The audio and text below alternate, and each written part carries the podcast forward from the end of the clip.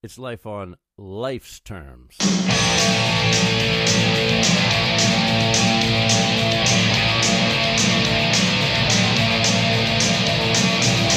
Why don't you turn around and look at me? You may surprise yourself. All right, here we are once again, the Life on Life's Terms podcast. And I'm Tom Robinson, and uh, we are not affiliated with any 12 step program, although we do endorse them.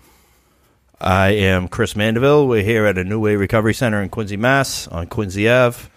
Um, if you're in treatment or in recovery on the South Shore or Quincy, Weymouth, Braintree area, check this place Wherever. out. There's meetings. If you're in town on a vacation, Yeah, absolutely. Um, and we ask that you subscribe to our podcast. Um, you can get the link at lolterms.com. We are on iTunes, Google, Google Play. Uh, we actually have a YouTube channel. We have an Instagram page. Yeah, so iTunes and Google Play is just the audio version of the podcast, and it's it's fantastic. We put it through software that makes it sound real good, and uh, it's great to listen to when you're doing uh, activities, you know, um, that don't require your hearing. Yes. And get uh, a meeting in while you're, you know. hashtag recovery at your fingertips. Ah, there you go. Um, yeah, we there have it is. 42, 42 speakers 42. on there. Yeah, and So- you know, About to be 43. about to be forty. Yeah. Um, and tonight we have Phil. He's going to share his experience, strength, and hope with us. And uh, it's all you. All right. Um, yeah, Phil Phil B. I'll leave it at that. And um,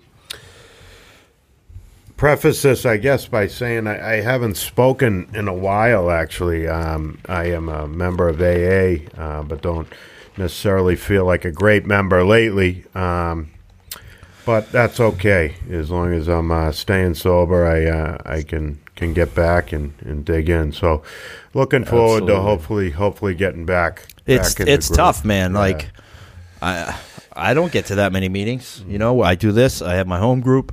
Um, I'm working with a guy right now, going through the book. It's it's it's tough, man. When you have when you have a life, it's crazy. Yeah. You get you want you want all these things back, you know, and then you get them back, and it takes you away from the thing that got them back for you. yeah. You know, exactly what I was thinking of when I when I came over here. I, I was thinking um, it's you know you hear it a million times in meetings. I've been I've been sober since 2004, so I've I've been to a lot of meetings and I've and I've heard a lot of a lot of stuff. So it's um, you know uh, don't let the the things um, that you get from AA tear you away from AA. Exactly. And, um, and so it's it's kind of like you you know you you question yourself is is that where I'm at and um, uh, you know some of it is yes some of it's no um, but anyways stay sober um, you know and, and, and keep doing the right thing and um, and you know You can have this luxury problem too. yes, yeah Yes. right right exactly You yeah know?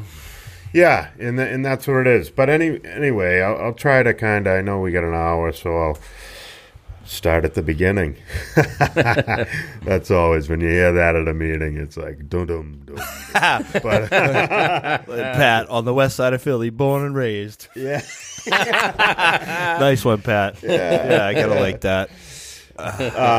So uh, from Scituate on the South Shore um, originally, and I, I grew up there, you know, till I was about twenty. But I, um, mother, father, uh, two brothers. I'm in the middle. Um, you know, working working class in in a nice town. Um, so you know, father was an iron worker. Um, mother, school teacher uh, dad would come home from work and go across the street and uh, clean the church, you know. So two jobs and Yeah, Then- typ- typical blue collar family. you yeah, know? and uh, and you know, I kind of I had I had those friends, a lot of friends that you know, parents were or fathers were business people, so it wasn't like that for them, which was fine. I mean, I I never felt less than, to be honest with you. And um, they were they were good. They are good people and um, hard hardworking and and so my story differs. And for people out there that that have been to you know go to meetings and and having a hard time identifying because you hear you know the the guy who just you know did a prison sentence or um, you know or there was a lot of abuse in his childhood and you know things things of that nature i wasn't identifying necessarily um, but You found it hard to identify. I, I did. I Yeah. did. I mean, you know, I think uh, right away, I the first time I, I really got, you know, the hook put in me for with AA was in Cohasset. They have a um, a men's meeting called the Oarsmen, and it's held on Thursday nights. This isn't a plug for them. I just my father was a member of the group, and he took me. Um, my father's sober in AA twenty or so years, and which another you know blessing in my life. So, so growing up when you were young, he wasn't sober. He wasn't. No, but he wasn't. He wasn't. Put it this way: when he got sober, I was like, I didn't even know he had a problem. But you know, Right. Just so it, it wasn't like he wasn't abusive. Like when I never saw him very drunk, and and the times I did, he was like ha- just happy. He was Yeah. like a happy guy. It's like when he was Yeah. drinking, he got happy. So Functioning. It, yeah, it wasn't a bit definitely functioning, high functioning, high alky function. Yeah, yeah, high know, function. And um, and my mother basically put him put it on him. Uh, he'd he'd drink those big gallons of Carlo Rossi wine on the weekends, the good stuff, and Still uh, pulled off being like yeah. the leader of the Ironworkers. yeah, so so he, you know, so so things moved on. I had a good childhood, and then um, and then uh, so so high school came into play, and uh, it was the weekend thing with the guys. I was playing sports.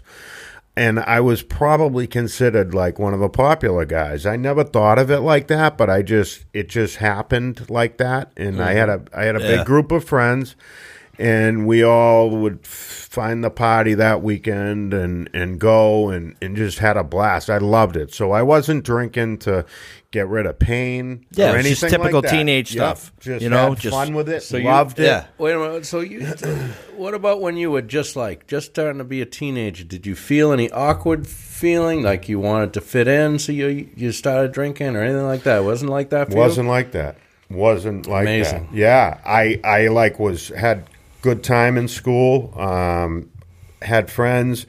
I i wasn't like the popular kid who was a bully. Like i just i just i liked um you know i i actually hated bullies. Um and and my friends weren't like that either. We weren't bullies or anything. We just whatever. So so i um so i just was having fun with it. And um and then you know i guess sports were a big part of my life i wasn't like a superstar but i was you know i played varsity sports and i you know because i hate it because everybody in aa gets up to the podium and all of a sudden they were the best athlete in the world and Yeah, blah, a blah, bunch blah. of Al You know, Bundys. i mean a Bunch of I Al Bundys yeah, up there. I hear that all the time, and I don't want to be sound like that guy. So Right. I, you know, I and so I'll speed it up. And and after after high, I graduated high school. I had I had all right. So I got to go back now because um, I haven't told my story in a while, and this there's some some things that happened along the way. Uh, so when I was 15, I guess that would have made me like a sophomore. I um I got arrested. Uh, for weed and I you know was we were pulled over at the side of the road going to the bathroom because we had been drinking and the cops pulled up behind us and I was with the older kids in the car and I had a band-aid container the band-aids used to come Yeah, in like the metal tin- cans. yeah, Yeah. and, I, and I had a bunch of bones rolled Absolutely. up in there Yeah. and uh, so they couldn't get wet, you know. Yeah, and, Uh, and I and I and I put it. I put it. I was a rookie, man. I had never been pulled over. I, I stashed it in the seat, you know, like in between the seat cushions. And of course, they found them. And whose are these? And nobody Oh, said yeah. they were mine. So all right, you're all getting charged with it unless somebody. So then I'm like, all right, they're mine. And then um, and so I got arrested. That was So- solid. yeah. So my, anyway, so my parents were like shocked, you know, and Mm. um, and I got sent on an outward bound uh, program. Cool. Which, yeah, yeah. Which, Wilderness. Where's the punishment? yeah, right?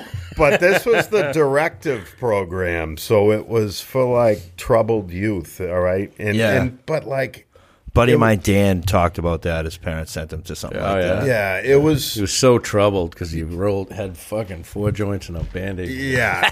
See that honestly, it was kind of like and and I don't I don't, you know, I don't I don't think that they, you know, they were just trying to do the right thing for me. Yeah. Yeah. So, Right. You know, they were they were doing The what they thought was the- correct. Yeah, everybody got together, the guidance counselors and all right, let Mm. it let let them let them try this. So I I go up and I didn't know what it was. My parents were basically like, "Yeah, you you're gonna go up here camping," and so like I I brought literally brought a fishing rod, and they told you what to bring. So you packed like certain items, like waterproof stuff and blah blah blah. So we drive up in the family caravan up to Maine, and we pull off in a rest area and I'm like, kind of like, first time I was like, well, what's going on here? So we get off in the rest area, and there's like a van parked.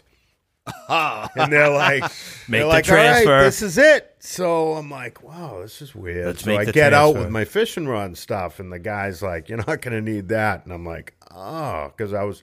I Oh, you lo- got fishing rods yeah, for us? like I yeah, I- well, I love fishing and, and stuff, and that was that was kind of my I was excited for that. So I got sent on this thing, twenty three days of rain and hiking uh, through the Appalachian Trail and Wow. and yeah, and we Sounds we- like a great and we did a lot of stuff, but it, it rained constantly, and I was Yeah. with um, some some kids that I would say were more troubled than me, like Oh, yeah. emotionally, like New York City, Danbury, Connecticut, uh, some you know, Really? a couple couple young girls. How many people were there? Yeah, there was um myself and uh, let's say eight other kids, and then Oh, we wow. had like three adults that that were leading, and um, so it was it was interesting um, to say the least, and I I did real well on it. And uh, the, the the counselors kind of used me as like a fourth counselor by the end of it, to be honest with you. And um,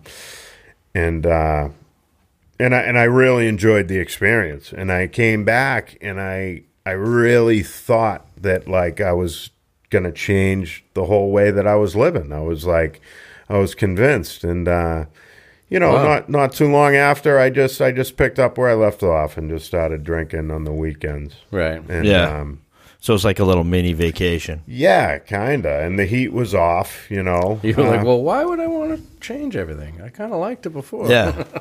Yeah, Yeah. So so things things kind of, and then I, you know, so that was I was sophomore, and yeah, so I I pretty much stayed out of trouble um, until uh, like senior year. I I had a couple uh, little run-ins there, PCs and stuff like that, but nothing crazy. I graduated. All my friends were going to college. Um, I didn't get into the schools I wanted to get into, so I took a year and worked for this uh, organization called City Year in uh, in Boston, and I I ended up uh, working as like a teacher's aide in a in a school in, in Roxbury and living in an apartment in Brighton um, with a bunch of guys. Um, you know, drugs entered had had entered the picture at this point. Can- we can talk about all this, right? Oh, you can talk about whatever you cocaine, want. Like loved it. Um, So it's I- almost like a college dorm type situation. yeah, I'd go back and get it back home and different places like that, and maybe. So you were bring the it connect. back. Yeah, You'd, yeah. go, you'd go to Scituate to get Coke and I bring know. it back to Boston. Well, no, but I. you could probably could have got four times as much Right. in Boston for what you Right. paid for it in Scituate. Yeah. Check, watch those levels. Like, oh, they screaming in the peeking out. yeah. Oh, yeah. Big Yeah, time. I think it was more like I'd grab like my friends from Scituate, and then you know would get it el- elsewhere. But anyway, yeah. Yeah. you know, and that was a fun year, man. I, I had a blast. You know, I uh, I liked being in the city and and um, the excitement of it all. So everything good, Tommy? Yeah. Yeah. One of the levels was a little low. I think it was Chris. So anyway, He's loud anyway. yeah. You. so I uh, I did that, and um, and then um, I guess we we got. So then I I all right. So I I totally I was a good manipulator, man, always, and um and I used that year of service. Which was it was a not not for profit organization, city year, and this was like a master plan of mine, believe it or not, because I was gonna do this program and then write this essay on how much of a good person I was. I just donated a year of my life. Yeah. And you should let me in to this school that I wanted to go to, which was St. Michael's College, which was like a Catholic school and and my brother had gone there, my older brother, and I had been up there, so it worked. I got in. Oh, it Uh, worked. Yeah, it worked. Yeah, Master I- I- I- manipulator. yeah, it was like the same resume, The big leagues. except for this this uh, this essay that I wrote, and and so it. Well, it- no, it- except for the year of service. that right. you- that's that right. provided. Which was yeah. the essay, which I the year of there was doing like- coke at night every night. Yeah, there was like there was there was a there was there was like a part in the essay about this homeless guy that I befriended. I mean, I'm talking I I completely baffled and bamboozled this. So all, it was all bullshit. yeah, it was all bullshit. Uh, sweet. and I made it up there, and it was like one of the top 10 ranked schools in the country, Catholic schools. And so I'm like, I got up there, and I was completely out of my league. Like, completely, like, like, Unprepared. yeah, unprepared. Like most of these kids had gone to prep schools, Yeah. and and they Oh, they yeah. knew how to study, which is a thing. Like you, Yep. you like you you need to know how to approach studying, which I had Right. no idea of. You know, I would go and try, and I'd be reading the wrong stuff. You know, and and I just wasn't Mm-hmm. prepared. And um, I can relate to that. yeah, so this is where it all changed with me. Like I'm I'm no longer a big fish in a small pond. Um a small fish in a big pond and and and I Right. felt Getting less- chased by sharks. Yeah, I started to feel less than. And um First time. First time, yeah, this uh, on this type of level, you know, Yeah. and sustained feeling of like uh so I um That'll You make know- you depressed. yeah, so I went. I went like I. There was some depression there, I guess. Yeah, Tom. I, Yeah. There probably was, and I. And it didn't help that it, like at the like Burlington, Vermont was like the marijuana mecca at the the time, you Yeah. know, and, Oh, yeah. so there was a ton of pot smoking going on, and Yeah. And I was drinking, and I would act out and like fight and stuff to like be like my my best friend was captain of the hockey team up there, and and would cause a lot of trouble, and we acted crazy and like just oh, to so you kind took of that identity on. yeah, Oh yeah. Yeah. You had, you had was to be the Boston kids. yeah, right. You know, Right. had to. Absolutely. Had to. And, and that's and that's Yep. exactly what it was. So like people were like, "Ah, here they come," you know, and like it was kind of like we were like kind of little rock stars up That, there. yeah, that's you know? that's the whole identity thing that we talk about a lot. Like Right. we take on these identities, Mm. you know, just just to to fit in or to to To you know, to change the feelings. yeah yeah Yep. That's I, I've never even thought about it until now, and and that's that's what it was. And uh, you know, so I ended up. So a series of events happened. I wasn't making the grades. Um, now this school worked where it was if you started to miss more than three classes in a semester, it'd start to knock points off your your grade average. So you know, I just started to not make the grades and uh, missing classes, and um, I made it through my first year, and then uh, during my second year, I had a, a a good, you know, one of my friends in my group from from Scituate um, went missing, and he was he was going to uh, college at the time, New England College, I believe, up in New Hampshire, and. Um, he went missing and and he was like just got named captain of their hockey team and it was a big thing his his his his parents were well well liked in town his father was a commercial fisherman and he had a long family history in Scituate and uh the town it, it got real scary you know he it was the middle of winter and uh he was visiting me and my friend in Burlington the weekend before he went missing so we were getting calls like, "Where's PJ? Like, did he leave there? Yeah, he left. We were he left here fine. I mean, we were tripping that weekend and stuff in in, in Burlington, but he went back to school like he was supposed to. Did someone identify that he made it to school? he did. So Oh, he this is was his mother calling us initially, and then you know he got back to school. Um, it turned out this went on for a couple months, and so I ended up leaving school My and God. going. And there were buses and search parties, buses of people from Scituate going up to help search around the college campus. And, uh, you know, what ended up, I think, happening is he was at a, a party at a uh, one of his teammates' houses off campus. And um, my personal belief is he was getting um, bullied. He he wasn't. He was like a finesse hockey player. He wasn't a fighter, and and I think there was some animosity that he got named captain, and and he was getting bullied, and he was a drinker, so they were all drinking, and he ended up leaving the party alone, and it was during a blizzard, and he wandered off, and. Um, Oh, got hy- got hypothermia, yeah, and Oh, ended up passing God. away. So it was it was a big thing, and I ended up leaving school anyway at that point, um, which was around Thanksgiving, and um, and and that was and that was it for college. I just went back home, and uh,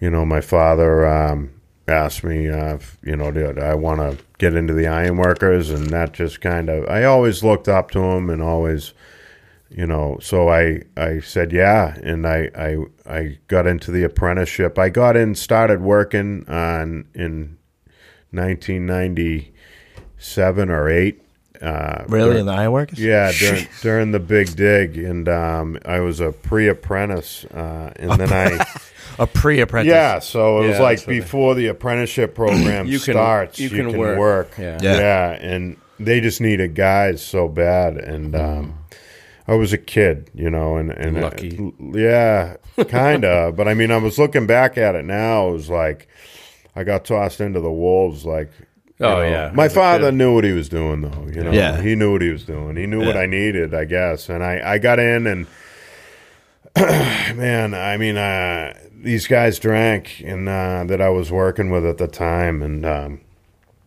ironworkers were kind of known to be rough around the edges, and I. Uh, Yeah, right? yeah, and I and I fit in. You know, I, I did. I, I went I went to the bar with them at lunch, and I I drink daily. And um, but for me, it was different. A lot of these guys would drink at lunch, and they'd go home at after work. And they'd go back to work and then go home. yeah, they'd go right exactly. They'd go back to work, get out of work, and drive home to like their families and and carry on. And uh, Yeah. I would, I was different. I mean, I'd, I'd, if I could, I'd take nips back to work with me, uh, drink, and then go to the bar from work. A lot of times till closing time, and uh, Duh. yeah, remember doing shit and like then, but and then you got to think clothes. too, like, yeah, you're you're iron working too. You're doing this, re- and I was doing rebar at the time, which is like ridiculously physic physical, and, and Yeah. exhausting uh, physically. So, you know, I'd, it was just you know burning the candle uh, from both ends is an understatement, and um, at one point they'd give me a key to the trailer at work so I so I could just come from the bar at two or three in the morning and sleep on the table in the trailer where the guys would eat their lunch and stuff. And they'd wake you up when they got there in yeah. the morning. Yeah. But of course there was this guy uh, I won't mention his name, but he'd he'd come in at three thirty in the morning every day and like feed these stray cats that were like he's crazy as they come, and uh, so I'd get like I wouldn't even get a wink probably. get like Yeah. half an hour sleep. yeah, and then and then Chucky would be coming in the trailer, you know, and Yeah, with so- cat so- food. Some like, of these guys, they're know? like, "What time do you leave the house?" "Oh, I leave the house at three. Like, what are you doing? Yeah, are you but out of it's- your Hey, mind? we, we get life. a we get a guy that shows up at work at five thirty. We don't have to work till seven. Yeah, Yeah. He that's the shows type of up at thing, yeah. five thirty, goes back to sleep in his truck. Fuck that! I'm staying in bed. It's like, If what I do you can stay in hate? bed- Your house? You Yeah. gotta get out of there. You gotta get to the construction. It's just Yeah. weird. I don't know. It's not me. I, But- it's fine. I hope it I don't happen respect to me. There's a lot of Yeah, guys can't like happen. that, dude. Yeah, Like, there there's- is a lot of there's- guys like that. There's a lot of guys like that. Yeah, I mean, maybe but- maybe Your life at home lifestyle ain't that great. changes. yeah, probably right. not, from what I hear. You know. yeah, Um, absolutely. so where's that? uh, That leaves me. So now I'm coming into. So now we're at like let's say 2001, and uh, Daily drinking at this point.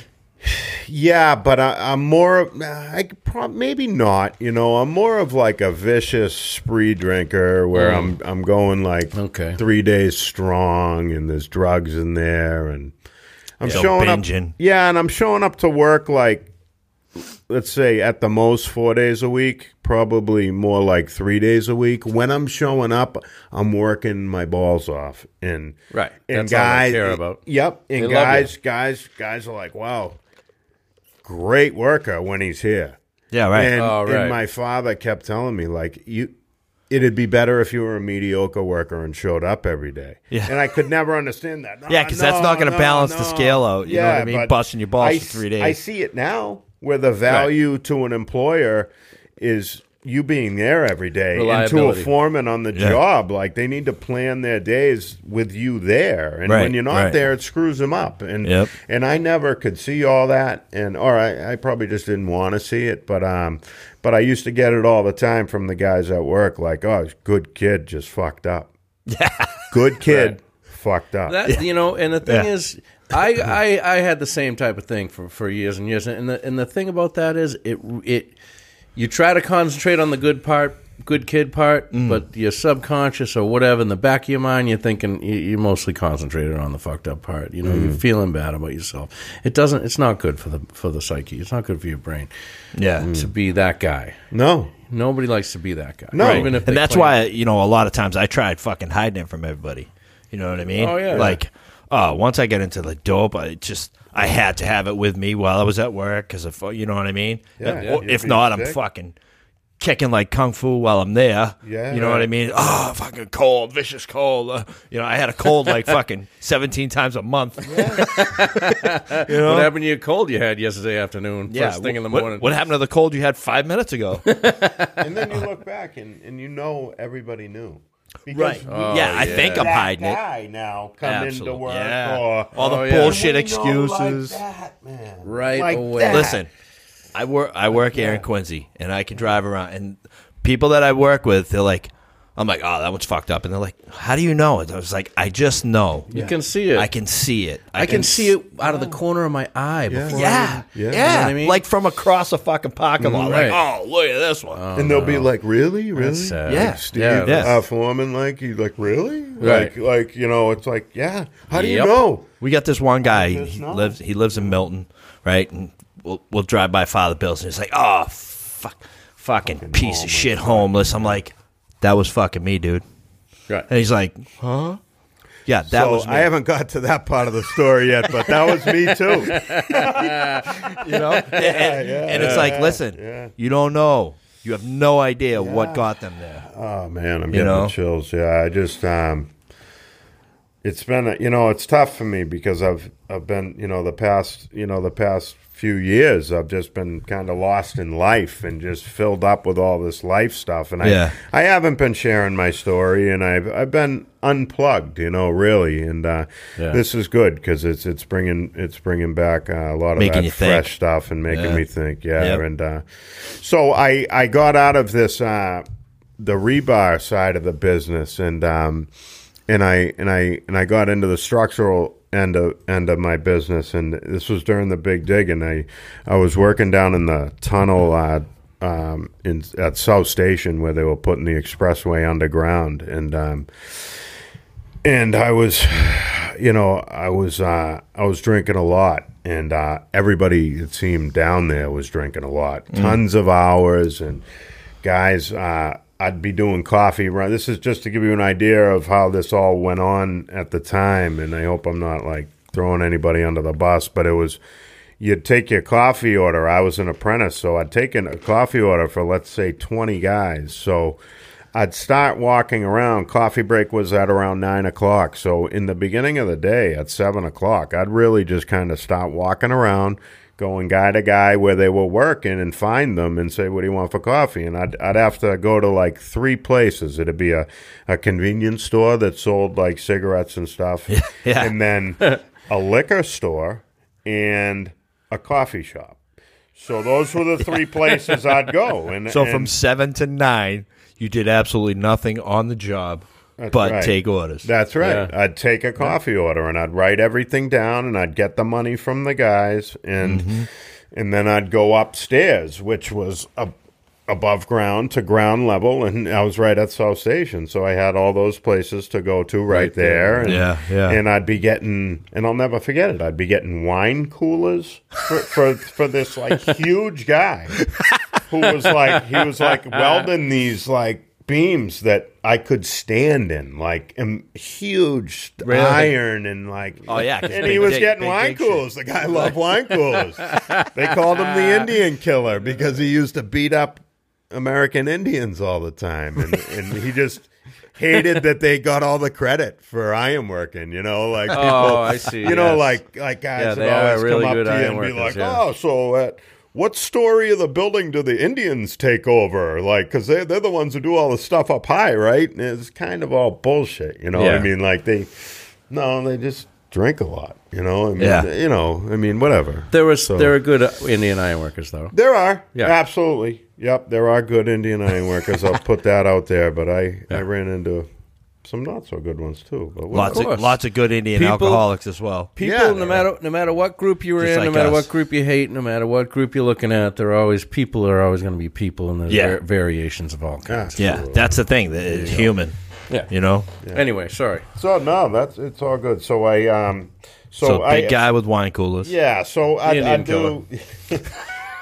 so like I'd, I'd uh, so this was my life, and um, and I was living in an apartment in Charlestown at the time with a friend from Scituate who was an electrician, non-union, but he worked was working for a guy in the North Shore, so it worked out for him too, and um, and what happened like what happened was my first experience with AA was I so I'd go up to this bar in South Station called Clark's at the time. I don't think it's still there, but um, it was inside South Station, and um, and I'd drink like I'd have a few drinks like at lunch or whenever I was up there and felt like it, I'd just walk in and grab a quick shot and and, and head back down to work. And yeah, it So it really was like I thought, and then Yeah. One night I ended up staying there after work and, and got real drunk. And uh, and don't know to this day what happened, but I remember being outside in South Station, like on the big tile hard floor with two bouncers on me, and I remember the guy was choking me because he was on top of me, and I remember saying, "I'm dying." To myself, like I'm losing air, I can't breathe, and I I went out and I and I and then I thank God came back too, and I just remember looking and there was an MBTA cop standing there and he watched the whole thing and I'm like I almost just died and this guy was just standing there but anyway Oh yeah. But he, I- yeah. he saw what happened before you came did, to right? as well. And I don't That's know. right. I still don't know what I did to deserve it, but I'm sure I, I kind of deserved maybe maybe deserved it. I don't know, but Who knows? I think Yeah. it im- did involve like a, a promotion girl that was at the Oh yeah. like the Bud Light girl. I think Yeah, I yeah, might yeah, have. You know what I mean? Asked for too many Bud Lights, maybe. yeah. yeah.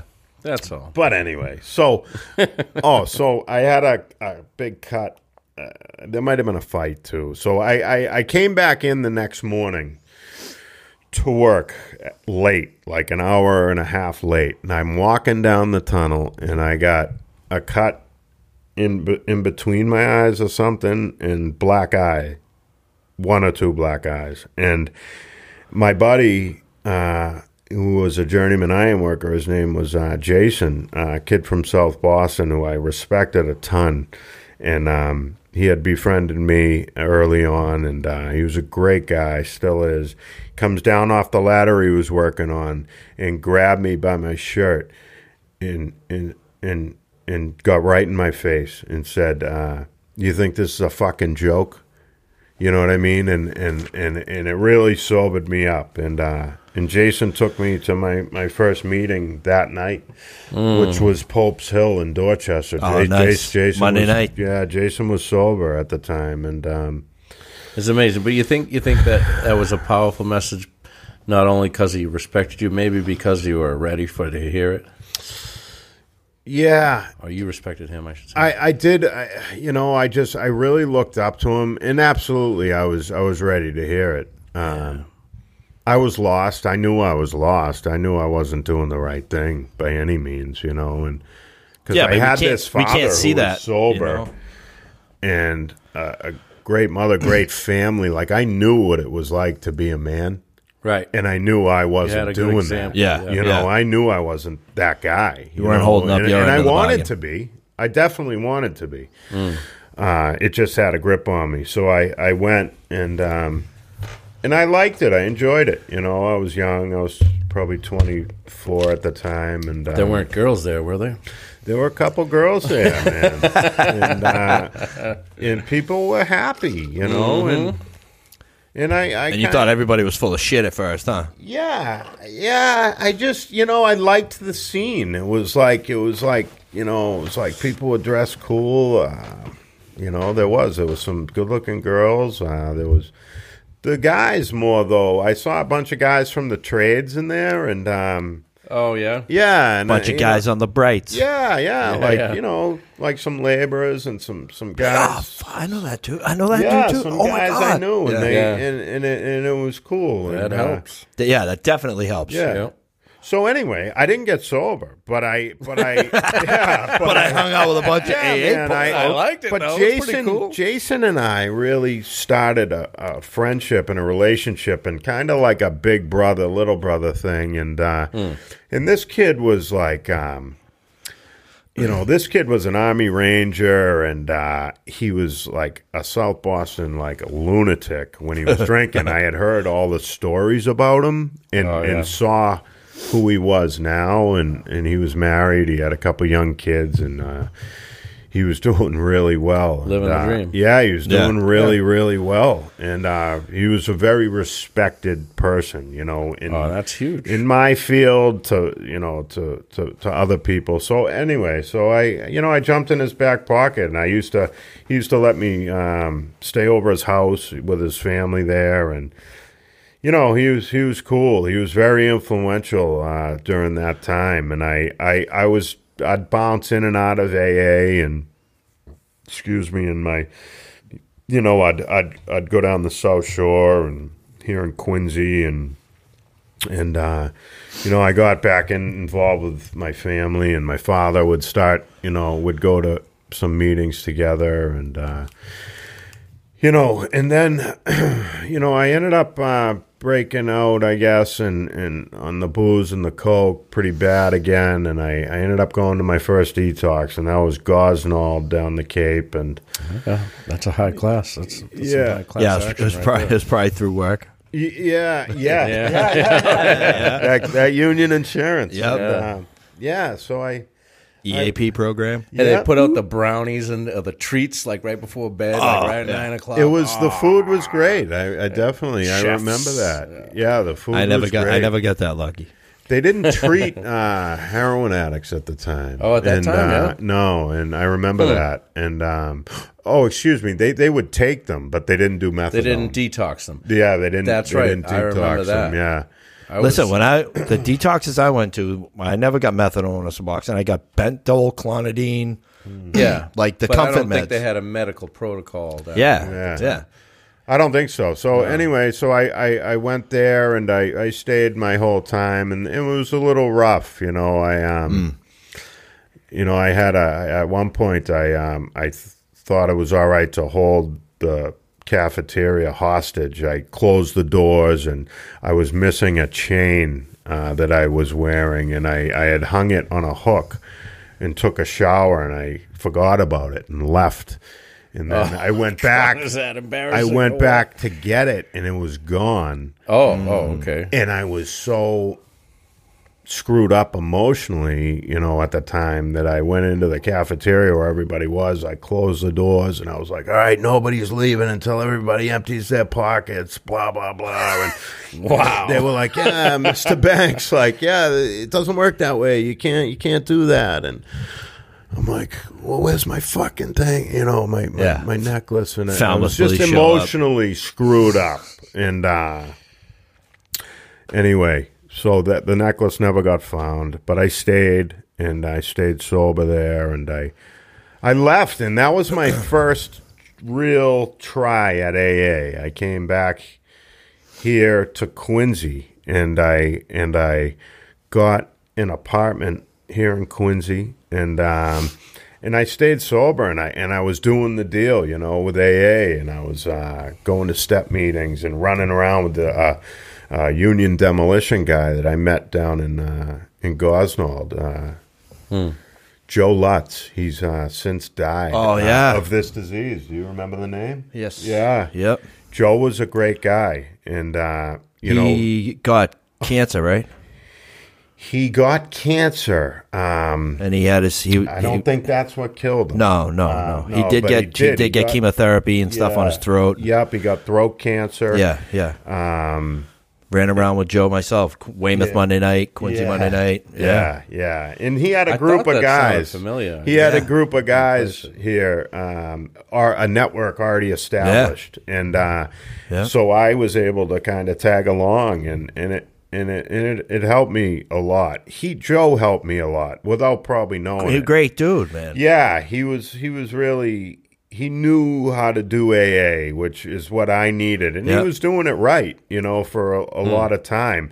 And then the poor guy got the cancer, and I and I, I think you know the meds got involved, Yeah, and, yeah. and then it, Yep, you that's know I think he what went he went that way, and it, and it sucked. exactly what happened. Yeah, and but so I, I stayed sober maybe for I don't even know how long, maybe a couple years, and um, ended up you know breaking out again, and and and and guess what happened this time? So this time it was how can I do this?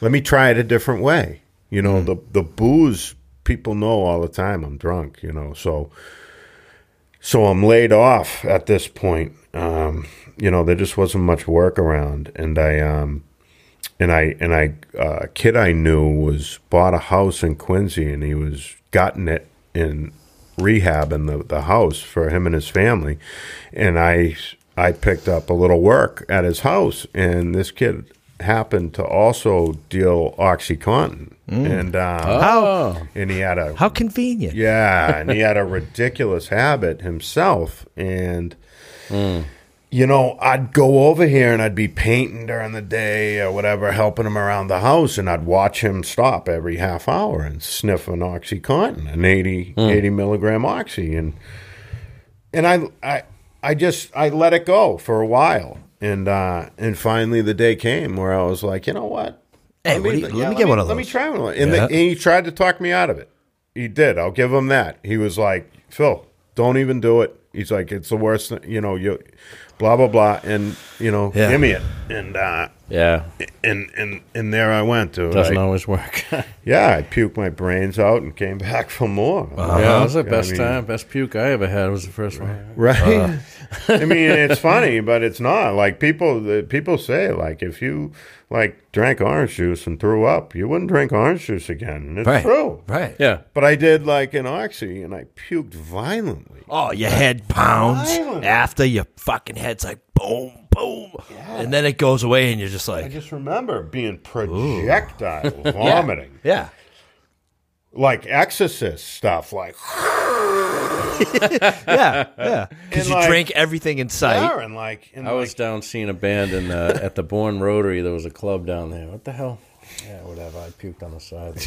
yeah. Yeah, it was a good time. So it just Oh, yeah, great. So that that that was that was the start of a six to eight month complete downward fall, and it was fast and furious. And I, you know, Yeah. I, I took a bunch of my I took fifty thousand out of my annuity. oh my god! I, uh, you know, And from the sounds of it, this this sounds like during the recession. Yeah. when there wasn't shit going on. yeah. Oh, you- no work. If we're out of work for three months, we get hard, we can do a hardship and pull our annuity. yeah. Yeah, yeah. So, So that's what happened. oh my god. So then, so so I so I took all that money out. I remember getting my unemployment check, which was like let's say six hundred hmm. at the time, and hmm. that whole check was like, boom, cash it, get the oxys,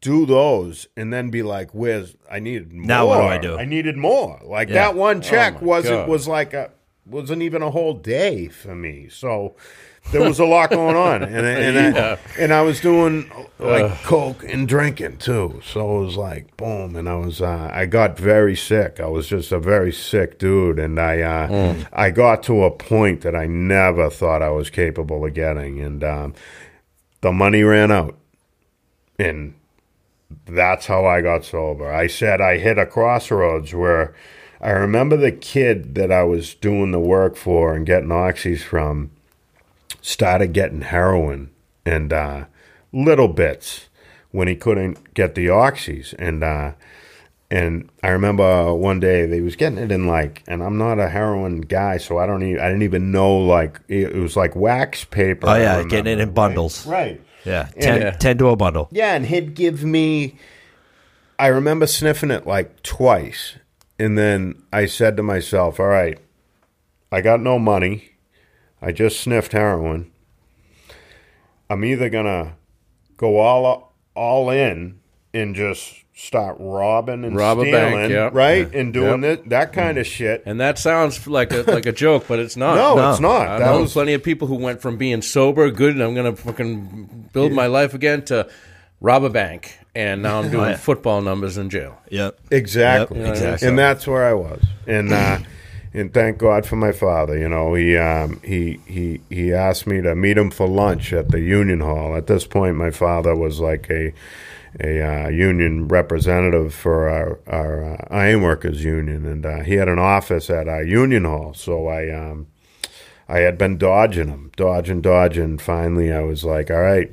And I went in, and uh, I remember it was just tears. I just, and, and now I'm a 28 Tears from you or him? from me, and I'm a 28 year old guy. And Yeah. Twenty year old iron worker. Yeah, Yeah. I'm- he ain't supposed to cry. and, I, yeah, and I'm sitting in front of him in his desk, and I'm bawling, and I'm My just like, God, I'm, yeah. I'm, I'm so sick, you know, telling him, and uh, yeah, and he he said, "All right, well, I'm gonna let's let's get you help." And um, I had no insurance at this point; my insurance had run out, Hmm. and uh, Yeah, because you weren't paying anything. no, God bless uh, Modern Assistance Program. Yep. in uh, right here in Quincy, which was our EAP. still is. Yeah, Yeah. yeah, Yeah. still is. And uh, Paul McDevitt, God rest his soul, was the uh, founder of, of Modern Assistance. Has since passed away, and um, a couple years back. But he uh, he was he got me a free bed at uh, AdCare Hospital in Worcester, and uh, I've brought people out there. yeah, that was that was February of 2004, and uh, I detoxed um, for 10 days in in AdCare, and they the so the the so February 17th, I bet I was admitted, and uh, I went two days on methadone, and then kind of had a clear enough head to say, if I'm here for 10 days. I've already done two days on drugs in this place. Hmm. I'm like, why am I still taking drugs in the security of this environment? Uh, so I went to the, I said, I, would, I don't want any more methadone. Let me start this nonsense now, you know? Oh, and, yeah. Oh wow, uh, yeah. And I just, I just was clear enough, you know, and, and to think it through. And, and I, painful detox. yeah, Yeah. yeah, bad, real bad. Uh, I- for me, I, I'm sure people have done worse, but for me, it was the worst feeling of my life, and I didn't oh sleep Oh my god, for the terrible. rest of my stay. It's so bad. Yeah, I I, didn't I mean, I hear it. I hear it. I was, I didn't fuck with the OCs, or I would get them from people and just sell them and get heroin. Right. Like it was, it was economics for me. It was, it was Yeah. money. It was like Yeah. I'm not going to spend eighty bucks on this one pill when I can get ten bags of this shit for eighty bucks. Absolutely. You know, but Absolutely. detoxing off of that, the the OCs was bad, and then the 30s that got even worse, and then now people are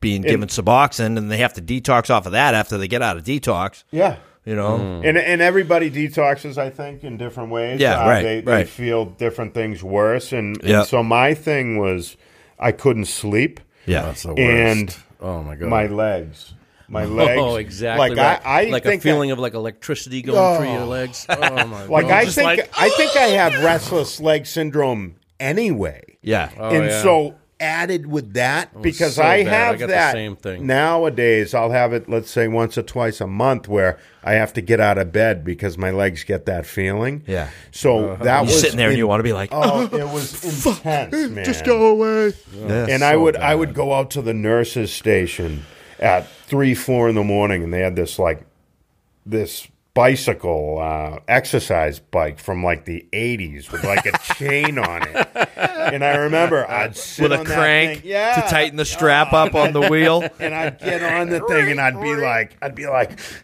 and the nurse, it'd be like three, four in the morning. The nurse, like on duty, was like, it was probably her third job, you know, was like, dude, go back to your room and just lay down because your body needs the rest. Even if you're not sleeping, just lay down. She just wanted me out of there. She Yeah. doesn't. She's probably never experienced that. I would get up and like pace or walk back and Yeah. forth. You can't sit there and, and No, because you and feel, feel the that feeling. feeling. Oh, cold sweats. Just oh. I, I literally Hell was on earth right contemplating lining myself up to the wall and running into it with my head to knock myself out because would- you, it would start feel to feel better. like you're going crazy. Yes. I remember the relief And- of the the pain that would because if you when you dry heave enough, you would you would dry heave like several times and it would pain it would hurt a lot and you would, it would li- just you wouldn't be concentrated on that feeling of like restlessness Yeah. and uh, and it would be nice. So fucked up. it's so messed So up. fucked what up. we put ourselves Yeah. through, It's you evil. know, and the power of evil. it, and the Yeah. And then uh, and then Sign three or four for days it. later you can go right back to right it. Right back to it. Yeah. Oh my Fucking god, madness. No, thank you. Madness. so I, I left. I left there, and I um I went to Father Bill's, a place where you Yeah, lived, yeah. and uh, first time I ever saw somebody uh, shoot heroin. oh. Yeah, it was At Father uh, Bill's? It Yeah. was unfortunately in the Yeah. in the bathroom stall, and uh, but anyway, I got sent there with a big, huge sheet of um, Seroquel. Oh boy. They gave them to me leaving detox Antipsychotic. because I couldn't sleep. I think. Oh, Maybe yeah. because of the Hey, that's psycho- why. I saw guys sleep six months straight with those fucking things. Well, listen, they didn't touch me. really? I couldn't sleep on Seroquel. the doctor was baffled. I remember he'd Yeah. come in in the morning and I'd be up on the bed in, in AdCare and he'd be like, all right, well, we'll try this now. Sleeping pills, blah, blah, blah. Seroquel. Anyway, didn't work. So I got to uh, Father Bill's and I had this sheet of Seroquel. Yeah, like the punch out sheet with Yeah, your right, name on it on a sticker. Yeah. on the back. There had to have been 30 or 40 of them. It Yeah. was a big thing. and uh, well, I remember like being like at the like at the lunch tables and the thing and like uh and I remember like mentioning it like, yeah, I have this huge sheet of these Seroquel things. So they fucking what are they supposed to do for you, right? Everyone was like, huh? So this kid was like, whew. he was like, really? And I'm like, yeah. I gave him to the girl at the desk before I came in. They still got. He's like, can I have them? I'm like, yeah, I don't care. So I, I gave him to the kid, and I shit you not, like an hour later, I walk into that lunchroom, and the kid's like this, on the on the table, just. Out cold, Yeah, I'm yeah. like, "Holy fuck, man! I can't." I just part of me couldn't believe they didn't do a thing for me, and part of me couldn't believe what they were doing for him. You know, I'm like, so I, you know, I, I went from I went from there. I stayed there, and I, I went from there, and I got into the Gavin house, and uh, the place saved my life. You know, Yeah. you, you're gonna hear it a lot. You know that that the Gavin house saved my life, but it, uh, you know, I I got plugged in, and uh, I can say for me, um, the reason why I was able to stay sober this time is the spiritual part of the, the program Yeah. of Alcoholics Anonymous. Yeah. Um, Oh, fantastic! Yes, I, I never had a belief in God, but I didn't disbelieve either. Right. It was just, I just hmm. went along with life. And it, maybe it was because my life was good as a kid that I didn't need to go there. You know, I didn't I didn't need to look for something to to greater than me to to help me out emotionally or hmm. so so I didn't have any of this belief. So I just people were like, you know, get on your knees and pray in the morning and, and get on your knees at night and give thanks. I just thought, well, I don't really. That's not for me. Like I don't. I don't know why I would do that. I mean, because I've I've never. I don't even know if I believe in God, and I just. I just had this real gray feeling about that whole thing, and it wasn't bad. It was just I just didn't feel anything about it. So hmm. I just started doing that. I started getting on my Ah, knees see, in the morning. That's what I did too. On my Become knees. willing. That's right. Yeah, I just I would get out of bed and drop it to the ground and get on my knees because because I heard guys that were staying sober saying that was part of a big part of it, and it wasn't for me. I'm speaking. I heard them say specifically, "You get on your knees because you're humbling yourself Exactly. before God." Right. Exactly. Eh, So that doesn't mean in your bed, and that doesn't mean right. in your car on the way to work. That means on your knees. Yep. And don't get me wrong, I, I'd forget here and there, and I'd say a Mm. prayer in, in the truck on the way to work. Or I had the exact same experience, Yeah. It was a huge part of me getting sober. Yeah. I had a guy, a good friend of mine. Uh, we were in the. It was like uh, my first day in the program, his third or something like that. He's like, he says, you, "They say you're supposed to get on your knees." I'm like, I can, I, I can pray in my bed. Yeah. I'm good. Yeah. And then the next night, I, you know, like while I was sitting there, he was on his knees. I was thinking, like, what am I doing? Why- Yeah. Why, am I not listening? Yeah. And the next night, I got on my knees. Yeah. It's like pff, ever since. Yeah. Big part. But willingness. the, you know? the the important thing about that is is to know that because I, I I feel like there's a lot of people out there that are in that were that are in the same boat as I was in with that whole spiritual thing where hmm. you don't know like and, and and you don't know how to pray and you don't know that's not it hmm. like that's not it the whole thing is you're letting yourself know first thing in the morning Yeah. Yeah. oh, because right. you're on your knees yeah. that you got a fucking a problem point. Exactly. And, you need you're- help with it. and yeah and you need help right. Mm. because the shit you do doesn't work right. Yeah. you've It- proven that It's So- it's like admitting powerlessness. You That's know what I mean? right. It's like right. so I, I can't do this on my own. I've already showed myself that. So what's up? You Yeah. gonna help me out? You know? what's up Yeah. what's over there what's over there your god can be over there it can be over here it can be up there Yeah. as long as it's not you and as long as it's you know and I liked when I heard people say like it could be your grandmother who passed away. Yeah, you could exactly. be talking to her Yeah. or or something like that. But it's a power greater than you. You know. Um, Yep. and, Mm-hmm. Huge. uh, and I and I and I still don't necessarily, but I will say that I formed a relationship over time, and I became like really strong spiritually. Yeah. and um, but anyway, so um, but so nowadays I still do it. I still get on my knees in the morning, and uh, Yeah, me too. and more so in the morning than at night, you know. But I still do every morning, and uh, I believe that I really firmly believe that that's gotten me through a lot of hard times in Yeah, my sobriety, absolutely. and, and, Right. and kept me kept me going. So Because if you ain't praying, you ain't staying. I was talking. I was talking go. earlier out, out in the hallway, and because they have a um, a new group here for people who have relapsed within the last twenty four months here at uh, New Way Recovery Center, and the guy who the guy gentleman I was talking to was like, you know. Talking to this young kid, and the kid was like, "Yeah, I just don't know why I, I keep picking up." And, and and the guy was trying to explain to him like listen you've relapsed long before you picked up the drug like Yep. and and i was talking to him and i was like yeah and what goes first? Praying. Mm, you know right. thanking him at night goes first out the window. Asking for help in the morning that's second. Yeah. you know then you stop going to meetings then you stop wanting to talk to people in recovery and you're like fuck this. And and you know Yeah, that's and the then thing. something happens your shoelace breaks and you're like you know what They say taking your will back, but I think there's more to it. I think it's more Yeah. like uh, it's more like well, it is taking your will back, but I think it's more like becoming arrogant, becoming self assured, becoming s cocky. and- i got this yeah, you know, You know, yeah. an attitude change, subtle attitude change, Or Well, at that point, some something greater than yourself isn't helping you in your mind. that's right. and Because that's that arrogance, I guess. You Yeah, know, I yeah. mean, and that's why you stop getting on your knees. Because Yep. guess what? I'm better now. Like I, That's I got, I got that job, or Yeah. I bought that car. Right. I got that girl. Look, Look at, at I got me, the I got girl, I this got the car, I got the like- job, I got the gym membership. Yeah. All the outside stuff. I'm No, good. Why know? do I need his help anymore? Yeah. You know, I mean, or, Right. or hers, or, or whatever. Um, and then all that stuff stops working. So there's a Yeah. cautionary tale for you right there. Yeah. yeah. Anyway, we've gone. Yes.